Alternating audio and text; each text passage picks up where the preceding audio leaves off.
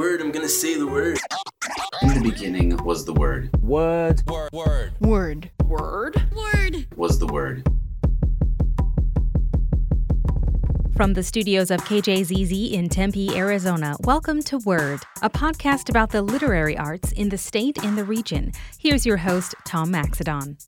Coming up on Word, NaHaiWriMo, National Haiku Writing Month comes to an end as we teamed up with KJZZ's The Show this month to bring you our second annual haiku writing contest. The winning entry will be featured at the end of this episode. Thanks to everyone who entered an haiku or even recorded one using the open mic feature on the KJZZ mobile app, like Marnie Landry, Sonoran Desert, asphalt, traffic, snowbirds, living in tandem. We'll also find out how One Valley teacher incorporated the contest into her classroom. We had the rough draft of the research paper due on Tuesday. The kids were really stressed out. And I said, I just need a fun day. But first, the Arizona Matsuri came to the Valley for the 36th year this past Saturday and Sunday. The weekend is a celebration of all things Japanese and was moved to Steele Indian School Park this year to accommodate more visitors. KJZZ Scott Bork stopped by on Sunday to splash through the soggy aftermath of record breaking rainfall the previous day.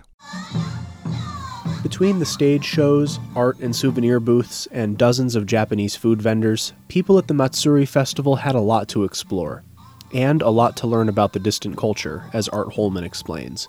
He's the chairperson for the Phoenix Through Each Other's Eyes program, which does cultural exchanges with photographers from around the world. Uh, I think it's more important now than ever to have cultural awareness from different countries, especially the state that we're in right now, and as far as not accepting people. As much as we think that they're different, we're very much the same. Ashley Denault came dressed as Ruby Rose from the anime program RWBY. She's into cosplay, wearing elaborate costumes based on characters. She just kind of like suits my personality and how I am, so I just like, why not cosplay her? The first place that I would think of to cosplay, it's Japanese. It's all about like where anime come from and everything. This year marked the 36th Matsuri Festival. Scott Bork, KJZZ News, Phoenix. Thanks to Scott for that retrospective. The Matsuri has also featured an haiku writing contest for the last six years, and one of the principal judges, Emma Sansone, made some time for a phone conversation with me recently. I began by asking her about the criteria used to judge the entries beyond just the syllable count of individual lines. The parameters for the contest was for it to be about Arizona. So a simple description of, say, a beautiful flower wouldn't do because how did we know it was Arizona unless it was something specific like a saguaro flower or a prickly pear flower. So we were looking specifically for something that said Arizona. So we had lots of haiku about Arizona sunsets and saguaro cactus. We had a couple of roadrunners, um, lots, lots of haiku about the landscape. So at that point, we started looking for something a little bit more. So not just a sunset, but is it specific, very telling? Is it special? Is it not just somebody saying beautiful sunset? Okay, that's five syllables, but beautiful how? And of course, the parameters changed because the submissions came from kindergarten to third grade was one bracket, uh, fourth to sixth grade, seventh to eighth grade, high school, university and adult, and Japanese language. And so then, how so do clearly, you? when we were looking Yeah. at the little ones, we weren't expecting the same level of sophistication Sure. as we were from the adults.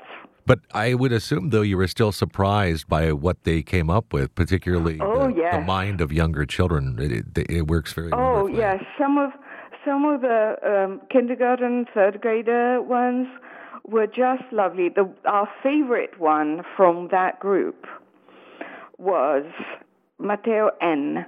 from third grade from St. Louis the King Catholic School. And his haiku was Blood squirts from its eyes. They eat spiders and insects, carnivorous toads. We were just blown away. We That's going, wonderful. Wow. Yeah, you wonder if he actually saw this, uh, you know, or maybe was watching some type of nature documentary, but it's so visual. As a class, if they were going through Right. uh, learning about animals that are native to Arizona, and he was struck by this one. But we were just blown away. It was fantastic. That's amazing. Tell me about your personal connection to the art form of haiku. How did you get interested in the art form, and when did you actually start writing haiku yourself? I was interested in Japanese mythology mm, back starting about, oh, 30 years ago or so. Um, started just reading folk tales and, and stories about, um, you know, just old stories of Japan. And you can't avoid running into haiku at that point. And then if you start reading some history and a little bit of literature, and I don't speak Japanese at all, so all of this was all in translation. But I thought it was such a fascinating form because it's so brief and you have to pack so much meaning into it and the idea of putting a, a twist somewhere in it from line to line a break to surprise. So i write them just all the time and post them on facebook and my friends just kind of sigh and go oh yeah no not another one. Um, That's funny. How does your writing process work? Do you kind of think in 575 sometimes and maybe you'll jot something down, or do you carve out space and say, hey, I'm going to commit some time to writing a haiku? How does that work mm, for you? no sometimes I, I don't actually commit time to it at all they they just sometimes I see something and I think of words and I suddenly realize, oh, that's five syllables. Right, right. I wonder if I can make that into a haiku. And particularly if I'm gardening, if I'm weeding, one of those tasks that's very repetitive, but you're you you kind of go in, into a, a, a state of mind that's empty and, and open, um, and you're just Right. observing without looking for things, and they just come to you. I believe the Japanese word for that is mushin. You're right. It's kind of like a, I wouldn't say it's necessarily a trance, but maybe a freeing up the mind. That kind of happened to me Yes.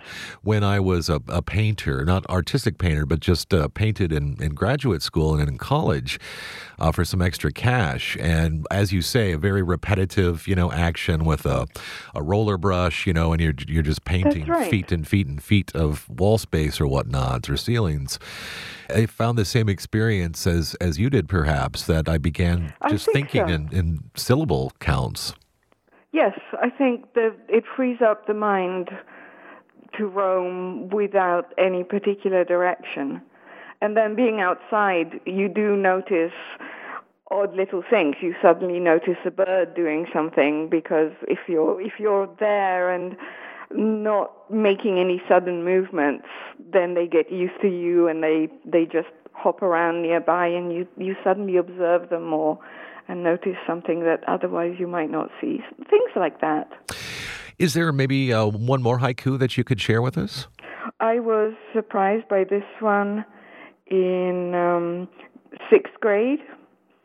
Daniel John from Holbrook Junior High School. And his haiku was Peyote meeting in the Hogan with shaman, Yebiche dancing. And the idea that this boy is thinking of this ceremony that's so special to the Navajos. The Yebiche are the um, the holy people, the, the spirit people of the Navajos, and the fact that he's incorporating a native culture in an art form that is so foreign. We just loved the idea that you know this multicultural aspect of it was fantastic. Absolutely. And it kind of echoes a discussion that I had previously this month, uh, in which I was talking to another haiku writer, and they felt like maybe the form hadn't been as widely accepted or you know maybe some academics took it seriously but not wider academic circles. And they just found that that was starting to change that over the last say 3 to 5 years the art form has really opened up. And you kind of hit the nail on the head on, on that particular person's sentiment. There were 43 winners in total is that right? Yes, what we did was rather than choose one winner we chose about 10 or 11 winners in the sense of outstanding haiku, and then about the same number of honorable mentions for each age group. And, and then we had our own favorites, but we sure. didn't want to, you know, make that too much of it, even though judging these things is always subjective. Well, Emma, I want to thank you so much for your time and talking to us welcome. about the contest. And I assume that there will be a seventh annual Matsuri oh, haiku writing contest next year. Definitely, yes. We're looking forward to it already. And we're writing post Matsuri haiku all about the mud on our shoes and how wet it was on Saturday. Absolutely. Well, I know the ebook will be out soon and posted on the it site. will be, yes. Right. So Yes. people will be looking forward to that if for one reason or another they weren't able to brave the rain. Uh, Sunday ended up being pretty beautiful though, so Sunday maybe they got gorgeous. down. And and it was there were a lot of people attending, so that was marvelous. Emma Sansone, thank you so much for coming to Word. You're very welcome. Emma Sansone is a retired Italian teacher and haiku enthusiast. You can find a link to Matsuri Haiku on our website at word.kjzz.org. I'm Tom Maxedon, and you're listening to Word. Count Me In. It's a way for you to financially support the award winning reporting, entertainment, and music you hear on KJZZ. Just go to countmein.kjzz.org.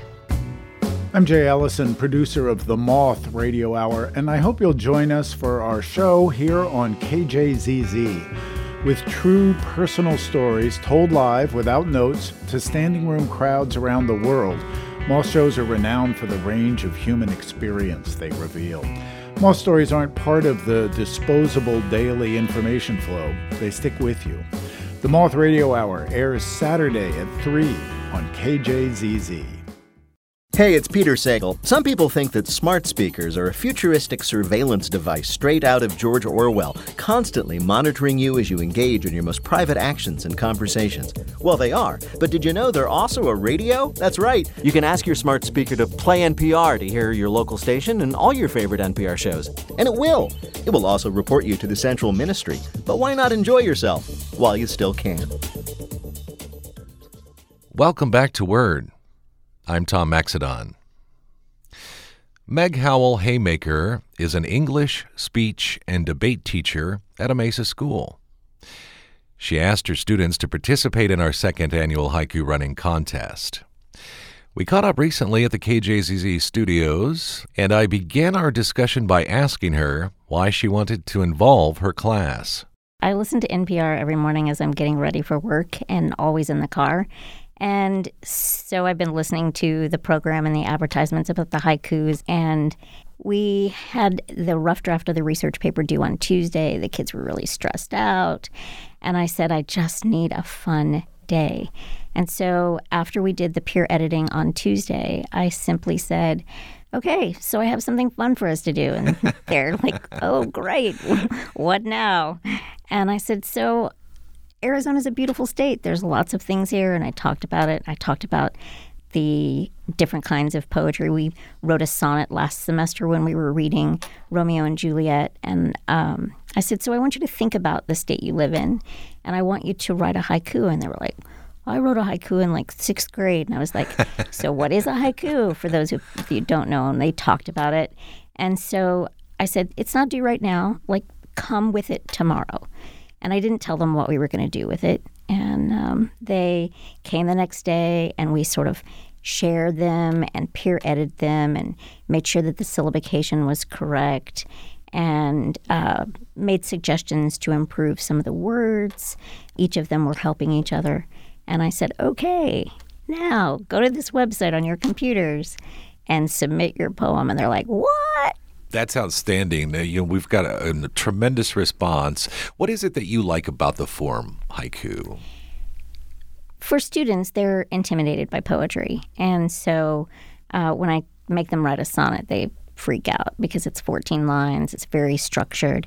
And what I liked about just the idea of doing this was that it is short, it is simple, it is word based. And so the magic of the words makes the lines come to life, if you will. And so, and they can write about anything. I actually wanted them to stay with the nature. So most of the ones that my students wrote, barring a few exceptions of students who wanted to take a more funny approach, um, were nature based and about the beauty of Arizona. Was this something that was not planned at all? You just kind of They needed arrived a, at it. They just needed something fun to get their minds off the research paper that was due on Friday. Sure. And so it was very spontaneous. And uh, we spent the day writing poems and playing with them and playing with words. And then they had to email them to me in a particular format. And then I printed them all on brightly colored paper and put them on large sheets of poster paper out in the hallway. And so teachers have been coming by. I noticed students were stopping to read them between classes. And it's just been fun. And what age group are these? Uh, primarily ninth graders is Okay. I teach uh, regular nine and honors nine, and then my seventh hour class is the advanced speech and debate class. And when some of them came in, they were saying, "What are you doing? Like, what are all these pieces of paper?" and I said, uh, "They're haikus," and they're like, "Well, can we do it too?" And I was like, "Sure, you can do it too." Obviously, one of the important things about what you do as an English teacher, and certainly in speech and debate, is you're teaching communication. Absolutely. Uh, you're teaching people how to maintain a thought through an argument, for instance. And a poem can be a kind of an argument sometimes. Uh, it very often is. Did you find that kids made that connection that your students did when writing the haiku? They do. They they understand that they're making a statement about something, and I try to teach when, especially when we study study argumentation, uh, is that any statement that they make is an argument, and so you have to prove it. And so then with the haiku, the whole haiku is an argument, but the words they use are helping prove their statement. Yeah, that's a good way of thinking of it. In, in a way, kind of like a mathematical proof in that regard. It is. Well, that's an interesting approach because I think sometimes, well, I mean, you know, different people have different opinions on haiku, the value of it. A lot of times it's the first form that students learn. Uh, you know, they may learn about it, for instance, uh, elementary school and whatnot. I also feel like if you just ask somebody to name a form of poetry off the street, haiku might be one of the first things that comes into their mind. Do you feel like the students found the exercise easy, or did they really, you know, kind of contemplate and take some time with some of the poems? No, several of the students took them took it very seriously, and so they wanted to search for the right word. And even when they were peer editing each other's poems, they would like point out that this word doesn't work here; it's too weak. And they would make suggestions of other words. I had one student in my first hour class who's not particularly a strong student, um, and his haiku was late. And I said, No, no, no, send it to me now. And he sent it to me, and I s- read it out loud, and the syllabication was off by two syllables. And so I read the line to the entire class, and I said, We need two syllables. And everybody's thinking, thinking. And then one boy stu- walked up to my desk and he goes, Interject sunlit. And I went, That works. And so I asked the student who wrote the poem, I was like, Does that work for you? And he goes, Yes. And so I just interjected it, and it was beautiful. Yeah, and sometimes we forget the power of collaboration. I don't think a lot of people uh, have experienced necessarily workshopping poetry per se. I feel like a lot of times poetry is not taught very often and for many reasons. Uh, and so sometimes people can get, you know, all the way to college and they really haven't had much exposure to poetry. Have you been a fan of, of poetry most of your life? Most of my life. I also do a in the spring. I do a slam poetry competition with my students, and I show them Sarah Kay's TED Talk, and uh, it's it's a workshop that she's talking about how she goes into schools and teaches students to find their voice through the words and write down the things that mean something to them. And so we workshop that with my students and we do an actual competition. You know, certainly as we've talked about, one of the things that you're teaching with argumentation is how a person can position themselves in front of an audience and maybe to a, a prospective employer, for instance. But I feel like, uh, as well, and there's lots of argument uh, about this in the academy, especially at introductory levels in colleges and universities, whether or not students really need to study literature anymore as part of their English curriculum for a college or for a university. And so they might uh, have a curriculum, for instance, that focuses more on argumentation or rhetoric. And I've always felt, you know, this is my own personal bias, being a creative person, that they frequently miss out on something really important. And you kind of touched on haiku being a short exercise as a way into creative writing for people. What do you think the value of creative writing is? You've touched on a really interesting point that we're. I have a student who wrote an oratory this year about how we're losing this our focus on education in such a way that we're not allowing students to be creative, to be imaginative. And creative writing, we have a wonderful creative writing program at our high school, and they write plays and poetry and short stories. What I find is when we're reading literature and writing about that literature, uh, it gives them avenues into their own expressions. And we often write like we'll mimic the writer and try to emulate uh, with our own ideas and our own stories and our own voice what they've done with the piece of literature that we just read. So we're about to start Animal Farm, and so then there's a wonderful speech in the beginning of Animal Farm that sort of is the inciting incident for the protest that happens.